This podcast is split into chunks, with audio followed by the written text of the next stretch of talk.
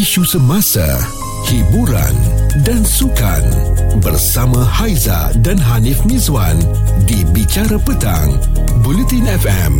Dabelhish, Haiza dan juga Hanif Miswan masih lagi teman anda semua di Bicara Petang. Dan petang-petang macam ni Haiza, kita nak berbicara berkaitan dengan pengorbanan kan, mengalah ke tidak kan, yeah. Kebiasaannya mengalah ni sinonim dengan adik-beradik, mungkin ada sahabat yang baik juga yang karib ini pun kadang-kadang mengalah demi kebahagiaan ataupun tak nak bertengkar dengan orang lain. Haiza, macam mana? Haiza, kadang-kadang kita ni bila tengok yang paling rapat dengan kita lah yang kita sanggup berkorban, kan. Sebab kalau kita dengar lagu pun berkorban apa saja, harta ataupun nyawa, kan. Tapi kadang-kadang sekarang ni orang kadang cakap kat mulut je, tapi sebenarnya tak sanggup nak berkorban untuk mereka yang mungkin tak dikenali. Tapi untuk keluarga, untuk sahabat, saya pasti kita boleh lakukan apa saja demi persahabatan kita, demi ikatan kekeluargaan kita. Ya, betul. Saya ada dua kisah lah. Satu membabitkan adik-beradik saya. Saya ni anak bongsu, ada seorang kakak saya kan, nombor 2 tau. Kita ni bukan berasal daripada keluarga yang senang, keluarga yang susah. Hanya bapak saya saja yang bekerja kan, kerja kilang untuk membesarkan 4 adik-beradik ni. Tapi kisahnya adalah bila kakak saya ni dia habis belajar, dia ni seorang yang pandai tau masa zaman sekolah. Dan dia bila habis belajar je, dia boleh dapat tawaran belajar dekat beberapa institusi lah sebelum ni, yang mana saya tahulah. Tapi dia bertindak untuk tak nak sambung belajar, dia bertindak untuk terus bekerja sebab nak bantu ayah saya tadi tu. Abang saya yang sulung, ayah seorang. Betul, abang saya yang sulung memang sambung belajar, ambil sijil kemahiran waktu tu. Kakak saya, dia kata tak apalah, dia tak payah masuk universiti, dia nak bekerja supaya dia boleh membantu pembelajaran adik-adik dia. Saya dengan abang saya lah, seorang lagi. Memang ayat dia tu buat saya terkesan, dan memang dia bantu tau Aizah. Saya nak sambung belajar, dia kata pergi je Nek, tak apa, Angah akan support kau punya bill apa semua. Maknanya abang yang satu lagi tu bawah dia. Bawah dia, betul. Bawah dia ada 2 adik lelaki. Betul. Dan abang saya pun belajar memang dia yang support, duit belanja apa semua pun dia yang bagi. Dia akan tanya, dia memang seorang akak yang baik lah kan. Dan itu maybe satu usaha mengalah yang bagi kita biasalah kakak mengalah dengan adik kan. Tapi bayangkan dia mungkin boleh ada kehidupan yang lain yang berbeza daripada sekarang, sekiranya dia memilih untuk sambung belajar dan pentingkan kehidupan dia, bukan mengalah untuk masa depan adik dia. Jadi dia memilih untuk berkorban. Okey, Hanif punya cerita ni kakak yang berkorban untuk tidak sambung belajar kan. Untuk Haiza pun adik-beradik juga tau. Yang mana adik bongsu saya, dia memang dah dekat KL belajar apa semua. Tapi sebab kat kampung tinggal mak dengan abah je berdua, mak pula memang yelah apa-apa pun macam tak payah lapis macam tu kan. Sebab dia bongsu. Dia bongsu. Yelah, tapi kita faham dia ada keinginan. Jadi daripada dia dah kerja dekat KL, macam-macam lah pengalaman dia ada semua. Lalas dia kata tak apalah cik, dia balik Johor, dia duduk sekali dengan mak dengan abah, dan nak dijadikan cerita, alhamdulillah lah dia berkorban begitu. Kita pun risau juga, takut dia balik Johor tak ada kerja ke apa kan. Di apa ialah mungkin doa daripada orang tua juga membuatkan dia ada kerja dekat tak jauh daripada rumah. Dan benda ni yang membuatkan kita fikir macam okey, pengorbanan dia dekat sini, dia dah balik apa semua. Tapi sekarang ni umur dia hampir 30, masih lagi belum berkahwin. Dan saya pun cakap dengan dia juga, dia kata itulah macam mana ni mak, yelah kadang-kadang dia banyak fikir untuk mak dengan abah. Jadi saya selalu tenang-tenangkan dia. Kadang cakap juga dengan mak kan, dia dah besar, dia kena nak lepaskan dia apa semua. Itulah kadang-kadang takut orang tu pula kan nak bagi syarat, saya yang dekat-dekat sini je. Betul. Jadi saya tahu ni dia banyak telan, banyak benda lah kan. Tapi itu semua demi mak abah lah. Dan kadang-kadang memang ada yang mengalah tanpa sedar kan. Dia tak sangka pun, bagi dia nak jaga mak ayah, dia nak dekat je kan. Dia tak tunjuk. Betul. Tapi itu adalah satu proses mengalah demi memastikan bahawa adik-beradik Ellen tak rasa risau kan. Macam Haiza dekat sini pun, oh tak apalah ada adik kat situ sekurang-kurang. Tapi saya pesan kat dia, jangan ingat dia dekat kampung seorang. Kita yang kat KL ke ataupun yang ada dekat luar daripada kampung tu, lepas tangan ke apa kan, kita masih lagi communicate dengan dia apa-apa yang mana jauh. Kita tolong mana yang kita mampu daripada jauh. Tapi yang mana dekat tu dia kena betul-betul bagi info kat kita, apa-apa sahaja tentang mak, tentang abah kan. Betul. Ini kita cakap kalau pasal keluarga, saya pasti pengorbanan daripada setiap adik-beradik tu dia ada masing-masing punya ni kan. Sama ada besar seorang ataupun kecil. Mesti ada seorang yang macam tu. Cerita viral bersama Haiza dan Hanif Miswan di Bicara Petang. Bulletin FM. Cerita kita ni, pernah tak anda mengalah dan berkorban demi keluarga atau sahabat, dan pengorbanan bagaimana sebenarnya? Ya, betul. Konteks berkorban ni kan memang luas kan. Kita boleh berkorban apa sahaja, dan bila kita bercakap berkenaan dengan pengorbanan, pastinya ada situasi ataupun perkara yang menyebabkan kita terpaksa buat keputusan itu kan. Yes, dan kita ada Jasmine. Jasmine, awak ni berkorban dari sudut apa, Jasmine? Saya berkorban untuk kawan saya. Kenapa tu?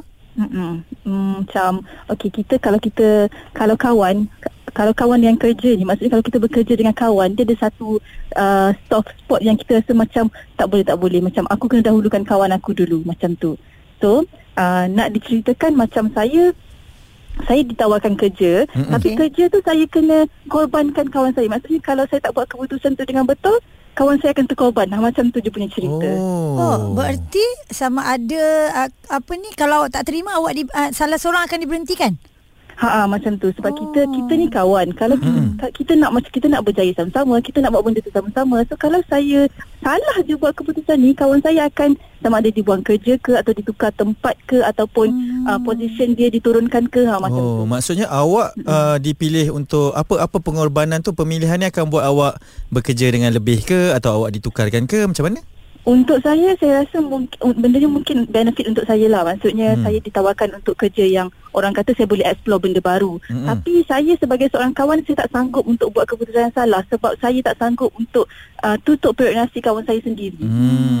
Jadi awak lebih mengalah untuk menjaga persahabatan ni jugalah sebenarnya. Betul. Walaupun kita nak kerja, kita nak buat kerja sehabis baikkan. Maksudnya kita kalau nak perform, kita mesti kena buat kerja elok. Tapi kalau kita terpaksa tinggalkan kawan kita, saya rasa benda tu tak best lah. Maksudnya saya tak nak berkorban dalam cara macam tu. Maksudnya kalau saya berkorban, saya nak bawa kawan saya sekali untuk sama-sama berjaya dengan saya. Baik. Okey, terima kasih Yasmin. Semoga segala apa yang awak lalui sekarang dipermudah ya. Amin. Terima kasih. Sama-sama.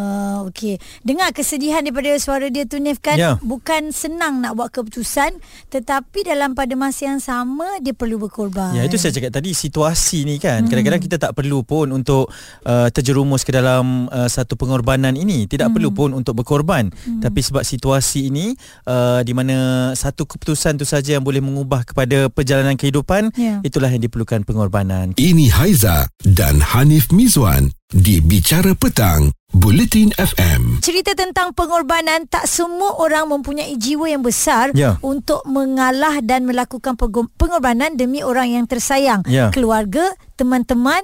Tak semua ada rasa tu tau. Ya, betul. Dan pengorbanan ni memerlukan satu jiwa yang kental untuk dilakukan. Husna mungkin ada perkongsiannya, macam mana pengorbanannya? Assalamualaikum. Assalamualaikum. Pengorbanan saya untuk anak. Okey, apa kenapa? Tu? Okey, masa tu gaji tak adalah berapa besar sangat dengan suami. Anak seorang. Tiba-tiba anak saya nak KFC. Okey. Duit kami tinggal RM30 saja untuk bulan tu. Tapi dia memang nak KFC tu juga. Jadi saya tak ada choice lain. Saya budak-budak kata, tak faham kan kalau kita tak boleh kan. Ya, betul. Saya dah cakap, saya kata, "Mami tak cukup duit sayang." Cakap, "Cukulah gaji." Dia kata dia tak ada, dia nak juga KFC tu.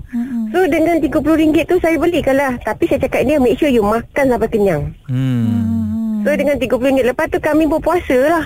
Nak menunggu beberapa hari untuk nak dapatkan gaji masa tu. Jadi sampai sekarang lah saya ingat kisah tu. Yelah, sebab semua orang mempunyai waktu yang yelah, kita melalui zaman yang mungkin waktu tu kita memang tak punya apa kan, Husna kan. Ya, masa tu baru kahwin kan, ada anak seorang. Jadi macam setiap kali lalu depan KFC Taman Konot Ceras tu, saya akan selalu ingatkan anak saya. Ingatkan dia yang waktu nak beli tu tak ada duit. Saya cakap, saya dah cakap, tapi dia bagi jawapan. Dia kata dekat bank ada duit. Saya kata bukan duit saya. Itu duit orang lain. Saya cakap. Dia kata dia kan? Jadi alhamdulillah lah, macam mana kan, reda je lah. Betul tu. Kalau kita nak tanyakan tentang, yelah, sebab ibu dan bapa ni memang tak lari daripada perasaan mengalah, berkorban untuk anak kan. Apa yang boleh dijadikan sebagai pemangkin semangat? Sebab bila kita berkorban, kita ingat momen tu. Sampai sekarang ni mungkin kita bersyukur dengan pengorbanan tu, Husna? Ya, saya bersyukur sangat sebabnya memanglah itu semua dugaan sama ada kita boleh bersabar atau tidak, macam mana kita nak didik anak kita dengan cara kita, ikut kemampuan kita kan. Tapi selepas tu saya cakap dengan dia, saya cakap ingat kita ni kadang-kadang tak semewah mana. Jadi berpada-pada bila kita nak berbelanja. So sampai sekarang anak saya pun dah dewasa, dah 19 tahun.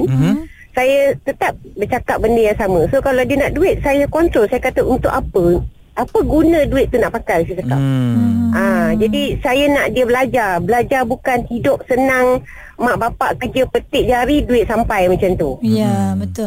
Jadi apa yang Husna lalui itu saya pasti menjadi satu pengajaran juga untuk anak-anak ya, dan akan dia ikut jugalah apa yang Husna lakukan sekarang bersama dengan insya-Allah. Kita doalah.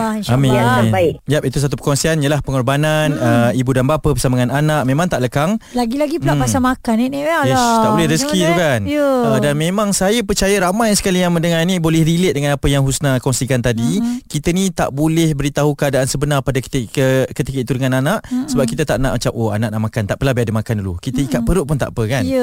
Itu pengorbanan tu. Betul, setiap daripada kita memang akan dan pernah diuji dengan perkara sebegini. Kita macam Haiza cukup sedih kalau orang tu berlapar sampai dia tertidur. Kan nak cari duit mungkin susah, tapi berkorban untuk yang lain. Yalah, untuk anak-anak memang tak boleh nak kata apalah kan. Bicara Petang bersama Haiza dan Hanif Miswan di Bulletin FM. Petang-petang sebegini kita masih lagi berbicara ya Haiza. Banyak sekali perkongsian yang kita dapat di WhatsApp kami juga berkenaan dengan pengorbanan ataupun bagaimana kita ini mengalah demi untuk adik-beradik ke, kawan-kawan ke kan, di keluarga ke, berkenaan dengan apa-apa isu sekalipun. Kalau lihat daripada segi jodoh pun ada juga yang berkorban mengalah dan ikut je lah kata mak ayah kan, pilih siapa walaupun sebenarnya mereka mempunyai pilihan yang lain ya. Okey, dan kita ada Puan Sally ni sekarang ni, apa yang dia nak kongsikan dengan kita, pengorbanan yang bagaimana tu? Pengorbanan saya sebenarnya saya ada adik dan saya sebenarnya saya bersekolah di sekolah yang antara sekolah yang terbaik di Pulau Pinang. Wow. Tetapi saya tak dapat melanjutkan pelajaran. Kenapa? Sebab saya daripada keluarga yang susah.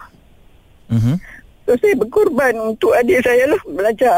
Saya terus kerja kilang. Puan nak tanya, ada berapa orang adik-beradik? Saya semua 7. Saya anak yang kelima. Jadi puan memang tak nak sambung belajar sebab nak bagi adik sambung belajar, dan sebab tu puan kerja kilang ya? Ya.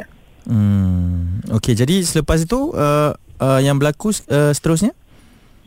Okey, saya bila saya dah kerja dapat bantu mak. Lepas tu bagi adik belajar. Lepas tu adik pun dapat sambung belajar. Alhamdulillah.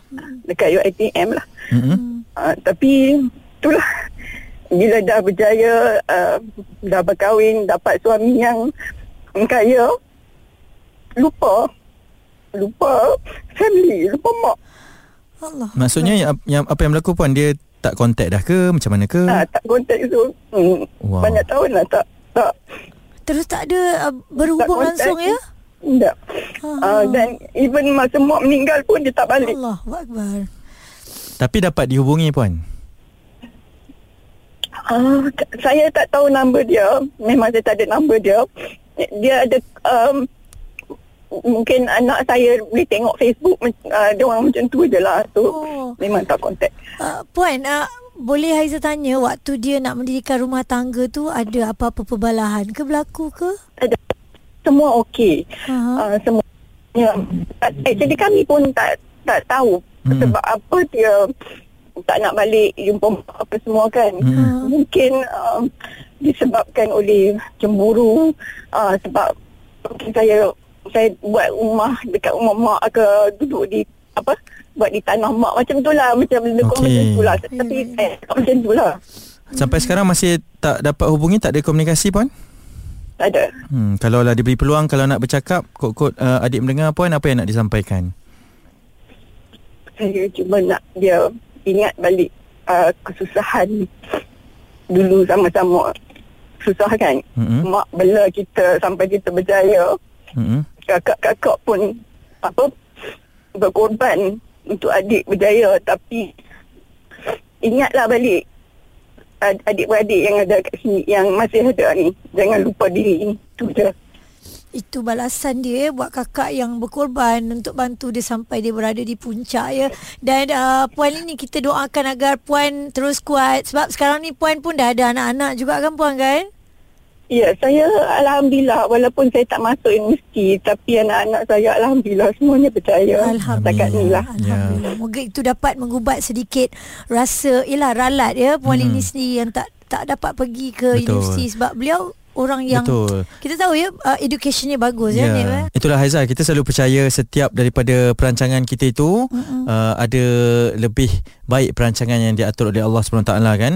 Dan ini contoh-contoh kejadian yang sekiranya kita berkorban itu kita tak perlu ataupun tak boleh mengharapkan apa balasan sekalipun kan. Tapi kita kena hanya ingat saja setiap pengorbanan yang orang buat ni. Kita janganlah lupa diri kan. Dan ini bukan orang lain tau. Ini adik-beradik kan kan. Yang saya sedih sekali bila dia kata bila mak dah meninggal pun tak balik juga kan. Semoga segala yang dilalui oleh Puan Lini ni kan ada pengakhiran yang hebat lah yang Allah dah rancangkan. Betul. Dan kita sebagai pendengar juga kita doakan yang baik-baik ya supaya keluarga ini dapat kembali bersatu. Cerita viral bersama Haiza dan Hanif Miswan di Bicara Petang Bulletin FM.